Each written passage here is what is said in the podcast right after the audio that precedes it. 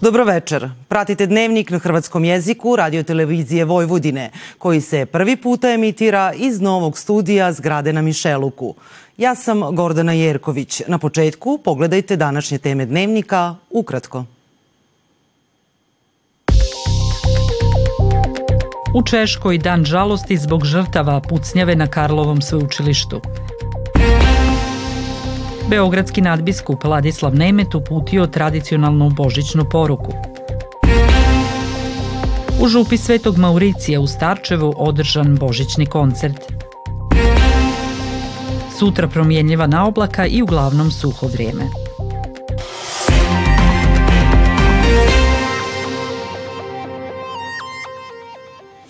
U Češkoj je danas dan žalosti nakon što je u četvrtak u Pucnjavi na Karlovom sveučilištu 24-godišnji student ubio 14 i ozlijedio 25 osoba, a potom izvršio samoubojstvo.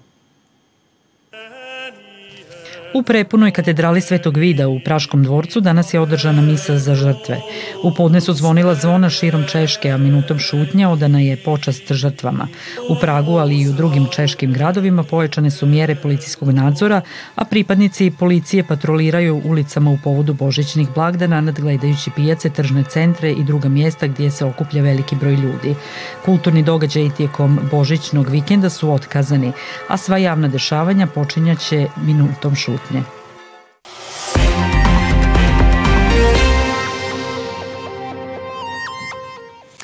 U Božićnoj poslanici Beogradski nadbiskup Ladislav Nemet je istaknuo kako u čovjeku postoje i dobro i zlo, i svjetlo i tama. A čini se da je u današnje vrijeme mnogo lakše povećati količinu tame nego snagu svjetla. Čovjek je pozvan da bude nosilac svetla, topline i ljubavi.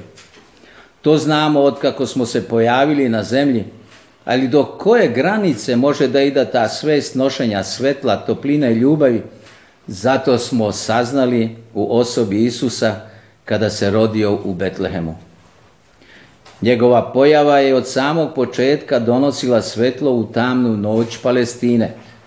Prvo su pastire, čuvajući svoja stada, vidjeli jako svetlo nebeske vojske – Posle toga je cela štala u Betlehemu bila obasjana svetlom anđela koji su slavili Boga.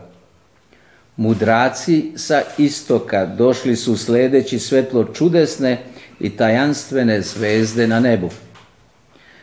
Kada je počeo javno da nastupa kao prorok i učitelj, Isus je vraćao vid slepima, brisao tamu greha u srcima ljudi, na gori tabor se preobrazio, postao sjajan kao sunce, a posle uskrsnuća postoje neprolazno, večno svetlo za sve koji veruju u njega. Neka ovo svetlo osvetli naša srca, a posebno srca onih koji odlučuju o velikim pitanjima današnjice.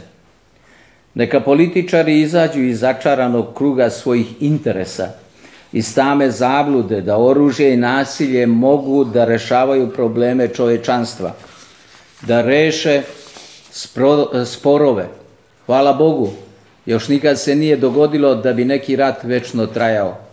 Uvek se dolazilo do mira, trajnog ili samo privremenog i delimičnog. Znajući sve to, zašto je čovjek tako slep da uvek uznova srlja u tamu greha, nasilja, slepog nacionalizma ili ispraznog populizma koji obećava sve, a ne ostvaruje gotovo ništa.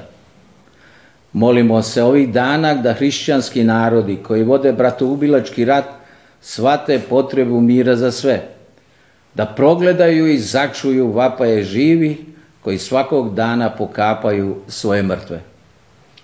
Nemojmo zaboraviti ni ratove među različitim narodima kao u svetoj zemlji, u Siriji, u mnogim državama Afrike.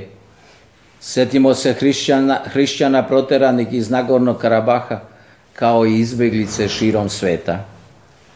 U ovom današnjem trenutku, kada se čini da je tama jača nego svetlo, pogledajmo na malog Isusa pa ćemo shvatiti pravi izvor svetla, Bog i novorođeni bogočovek uvek će imati posljednju reč i to ne reč nasilja i zla, nego života. Srećne praznike, Božić i Novu godinu želim svima vama. U organizaciji Udruge Banatskih Hrvata i Župnog vijeća Župe Svetog Mauricija u Starčevu je prošlog vikenda organiziran tradicionalni božićni koncert na kojem je nastupio tamburaški sastav Hrvatske čitaonice Fischer iz Srčina. I ove godine, kao i prethodnih, Božićni koncert u Starčevu bio je dobro posjećen. Bila je to prigoda podijeliti radost iščekivanja Božića uz dobro poznate Božićne pjesme. Organizacija je potekla inicijativu našu za, sa saradnjom sa ovo čitaonicom Fischer i Surčina sa kojim uvek imamo lepu saradnju i eto, hvala Bogu što su došli da nam uveličaju ovo predpraznično raspoloženje. Koncert u Starčevu plod je dugogodišnje suradnje udruga iz Starčeva i Surčina. Udruga Banatskih Hrvata iz Starčeva zajedno sa njihovim crkvenim odborom i naša udruga Hrvatska čitaonica Fišer i Surčina godinama sarađuju, a to je zato što smo mi vekovima povezani rodbinskim vezama. I znači, e, mnogi, e, mnoge majke su odavde udate u Surčin ili su iz Surčina udate ovde u Starčevo, tako da to traje jako dugo naše poznanstvo, prijateljstvo i rodbinske veze. E, ove godine pozvali su nas crkveni odbor i udruga banatskih Hrvata da budemo gosti, da im održimo božićni koncert, naši mladi tamburaši. Mi smo se rado odazvali, velika nam je čast i zadovoljstvo da budemo ovde. Koncertu su nazočili i zamjenik predsjednika Demokratskog saveza Hrvata u Vojvodini Goran Kaurić, član Upravnog odbora Zavoda za kulturu Vojvođanskih Hrvata Dalibor Mergel, kao i član Hrvatskog nacionalnog vijeća Nikola Pavlić. Već šest godina uspješno djeluje udruga Banatskih Hrvata u Starčevu. Ovo je treći božićni koncert, tako da polako postaje tradicionalan u Starčevu.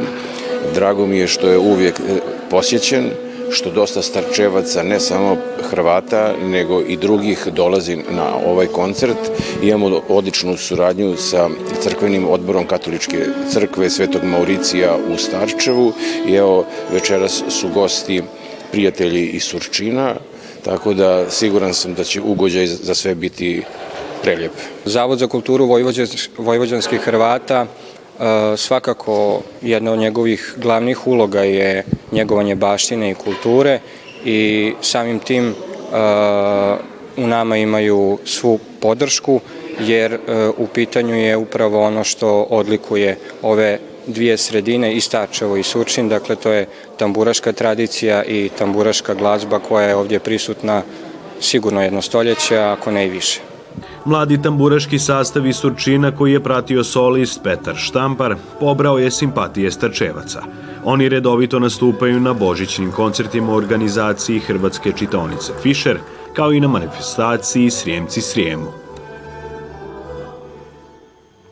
Zima je počela nad prosječnom temperaturom za ovo doba godine. Da li će tako biti i narednih dana? Pogledajte u nastavku.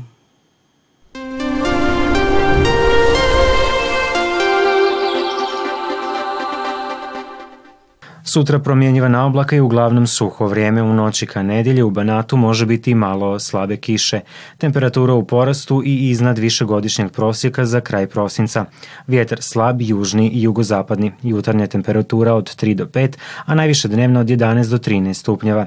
U ponedjeljak malo do umjereno oblačno sa dužim sunčanim razdobljima i suho, uz temperaturu znatno iznad uobičajenih vrijednosti. Toliko u ovom izdanju Dnevnika koji možete gledati i na zahtjev putem internetske stranice www.rtv.rs. Vidimo se u ponedjeljak u isto vrijeme. Hvala na pozornosti i ugodan ostatak večeri.